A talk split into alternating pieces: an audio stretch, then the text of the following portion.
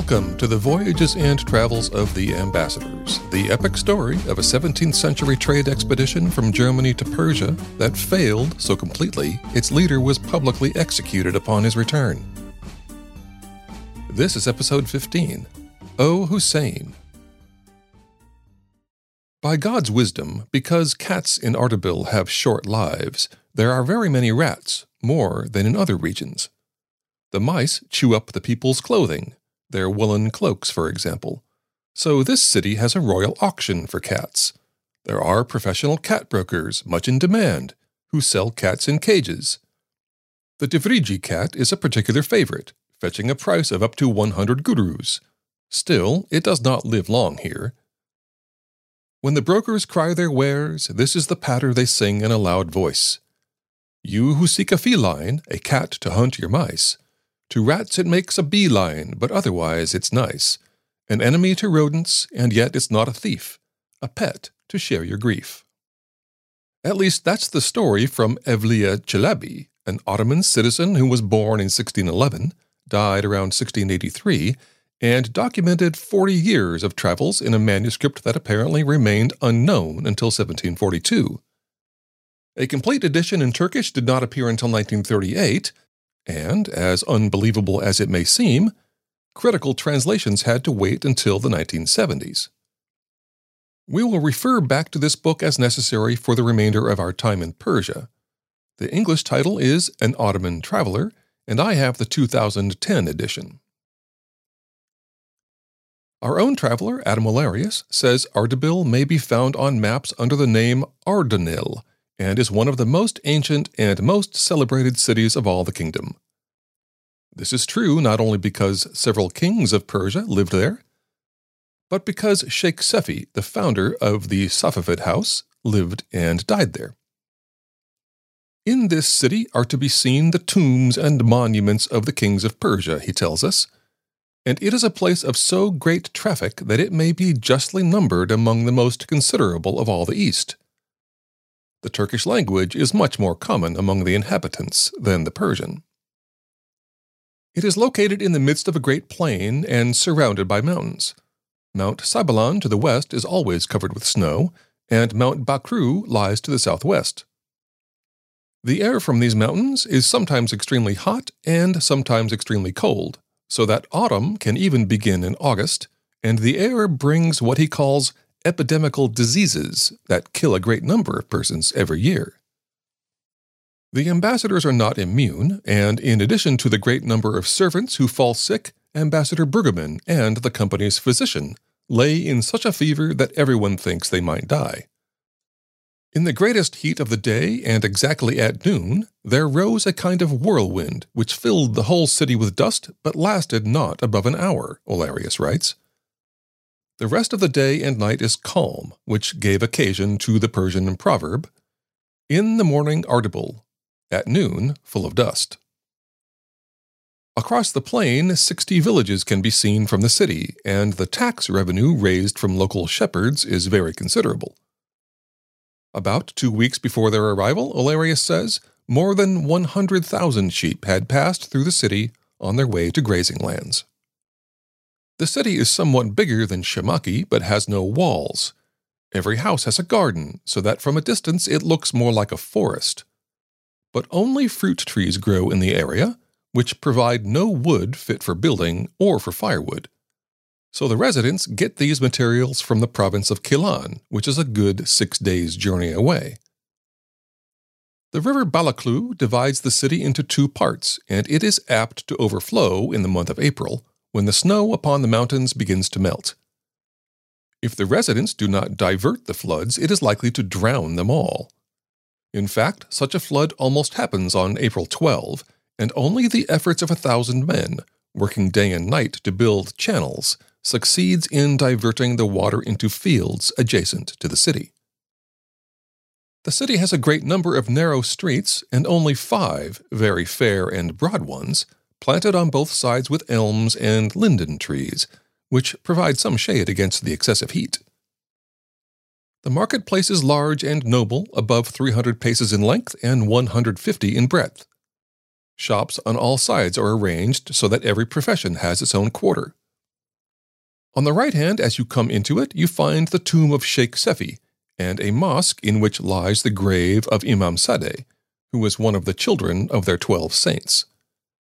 As you come out of the marketplace, you come to a place which they call the bazaar, with a great square arched building where precious commodities such as gold and silver brocade, precious stones, and silk are sold. Exiting the bazaar through one of the three gates, you find three covered streets with the shops and storehouses of foreign merchants. Olearius notes that he sees three Chinese shops selling porcelain and other goods. The city also has a large number of public baths, the largest of which sits on a little hill in the middle of the city and is marked by a steeple. Here, the greatest devotions are done on holy days, and there is a fountain at the entrance which is brought, underground, from a source in the mountains about five miles to the southwest. They take a tour of Sheikh Sefi's tomb, which I will not recount in detail here, I will note, however, that his description of it has been of considerable interest to historians over the years. Their guides inform the Germans that when Shah Abbas came to visit, he would remove his shoes several miles outside the city and make his way to the tomb in his bare feet. Fortunately, Olearius and his companions are only expected to remove their shoes at the entrance to the tomb. While admitting that they have some difficulty in expressing the proper amount of respect for the place, the Germans comply with the custom and are allowed to enter. But only after giving up their personal weapons. For anyone who carries even a knife into the tomb is subject to execution. They are taken through the tomb and eventually end up in the kitchen, which, as noted in episode 14, provided the food for their first meal in Ardabil.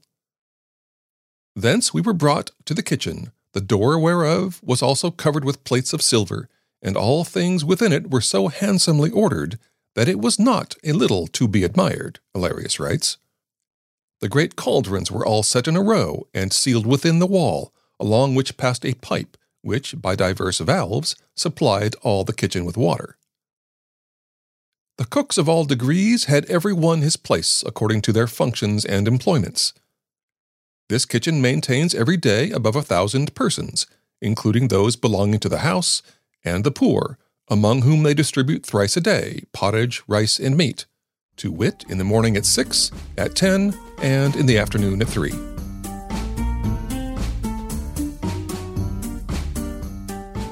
On April 21, 1637, while waiting for travel orders from Shah Safi, an Armenian bishop from Erevan arrives to see the ambassadors. You will remember from episode 10 that Erevan, 250 miles west of the Caspian Sea, was captured by Ottoman Sultan Murad IV in 1635 and recaptured by the Persians in 1636. The bishop, Olearius tells us, speaks highly of what he calls the Christian churches in Asia and delivers a number of details about the state of the religion in the region. Among other things, he tells them about a monastery near Erevan that has more than 400 residents. That in the mountains between Aras and Kur, there are more than 1,000 Christian villages, and between Taurus and Kazwin, the modern cities of Tabriz and Kazvin, more than 2,000 families in some 500 churches. He says the Turks had recently kidnapped some 1,500 Christians, contrasting that by commending the Shah of Persia for his care in preserving the privileges of his Christian subjects, and not taxing them too much, as the Ottoman Sultan does. The meeting ends with the bishop asking the Germans to raise these issues with the Shah when they get to Isfahan.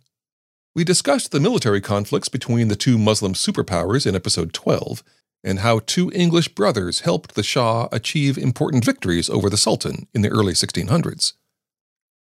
News of the Persian victories reached the princes of Europe and raised hopes of new political, military, and commercial alliances with Isfahan. Religious leaders, too, saw an opening to bring the Christian Gospels to Muslim populations, and monks from various European religious orders began to arrive in Persia. As previously noted, Shah Abbas I welcomed foreign guests in a way that the Ottoman sultans did not. Not only did Abbas give Christian emissaries a personal audience, foreigners were allowed to present their causes before members of the Shah's court. Historians have even used the word convivial, meaning friendly or agreeable, to describe the diplomatic atmosphere.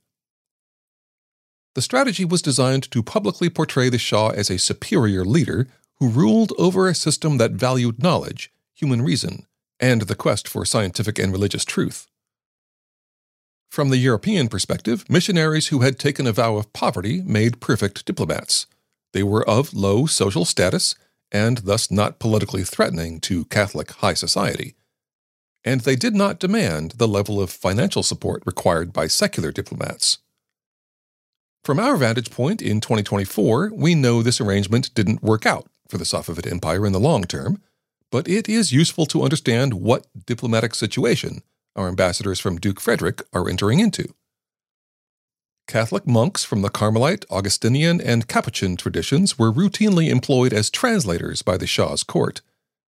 And although it was the exception and not the rule, there are several examples of friars converting to Islam in the 17th century and continuing to advise the Shah in foreign affairs.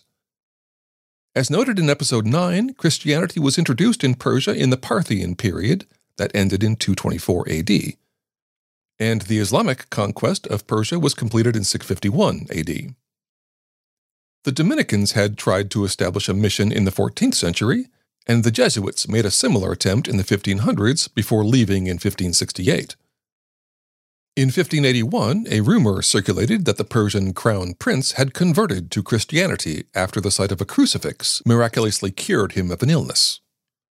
The Shah allegedly responded by requesting that the King of Spain send Catholic priests. That is most likely not true, but Philip II did send a diplomatic mission to Isfahan that returned to Europe in 1584, after converting a number of people to the Christian faith. The Augustinian order established their convent in Isfahan around the year 1602 and reported back to the Portuguese. Pope Clement II sent a Carmelite mission to the city in 1604, and they arrived in 1607 with a group of mostly Spanish missionaries who answered to Rome. Shah Abbas allowed the Carmelites to open two schools in Isfahan. In 1622, five Muslim apostates were executed for converting to Christianity. France's King Louis XIII, who ruled from 1610 to 1643, offered to mediate hostilities between Istanbul and Isfahan, and Shah Abbas authorized the French Capuchin order to open their convent in 1628. Forty years later, Louis XIV negotiated an agreement that gave the French significant entree into the Persian silk trade, which is precisely why our ambassadors from Holstein are in Persia.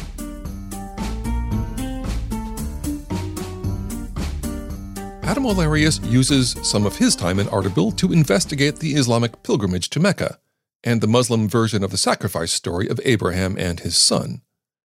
Muslims, he tells us, believe that Noah took 72 persons with him on the ark, and for that reason, the number of pilgrims in Mecca should amount to exactly 72,000. Neither more nor less than that number may be received in the city. Any less than that, and angels would have to make up the difference, and causing that to happen would be a sign of disrespect to the angels.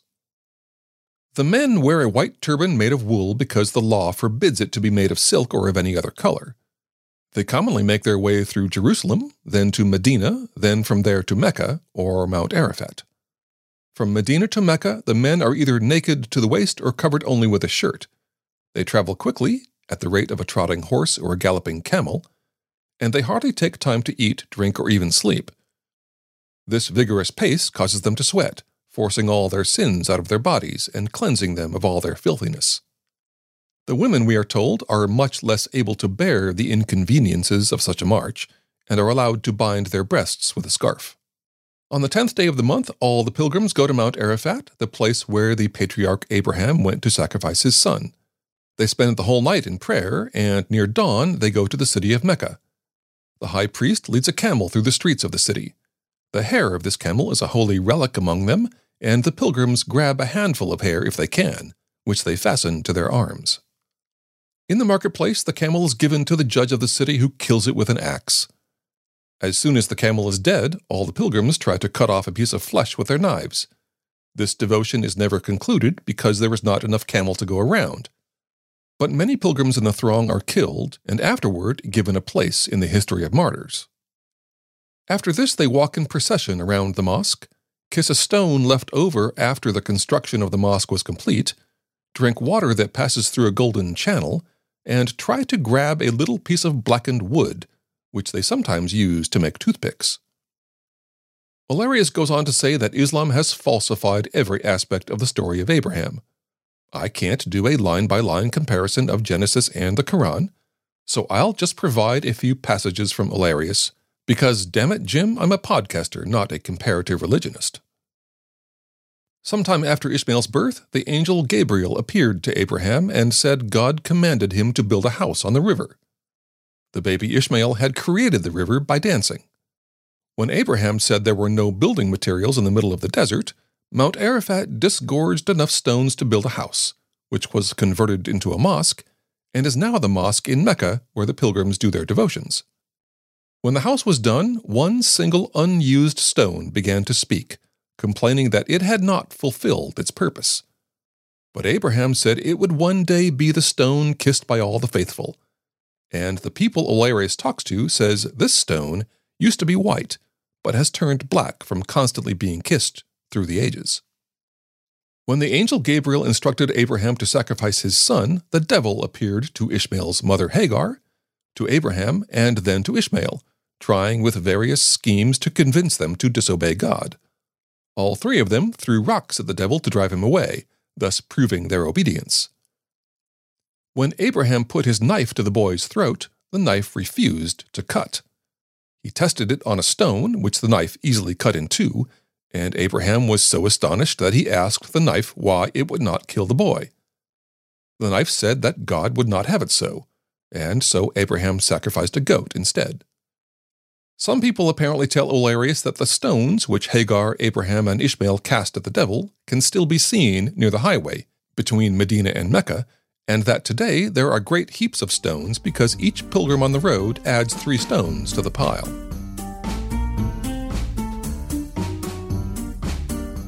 On April 27, the governor of Ardabil communicates to the ambassadors that the elite Ottoman force known as the Janissaries has mutinied in Istanbul killed the Grand Vizier, and imprisoned the Sultan's most important ministers.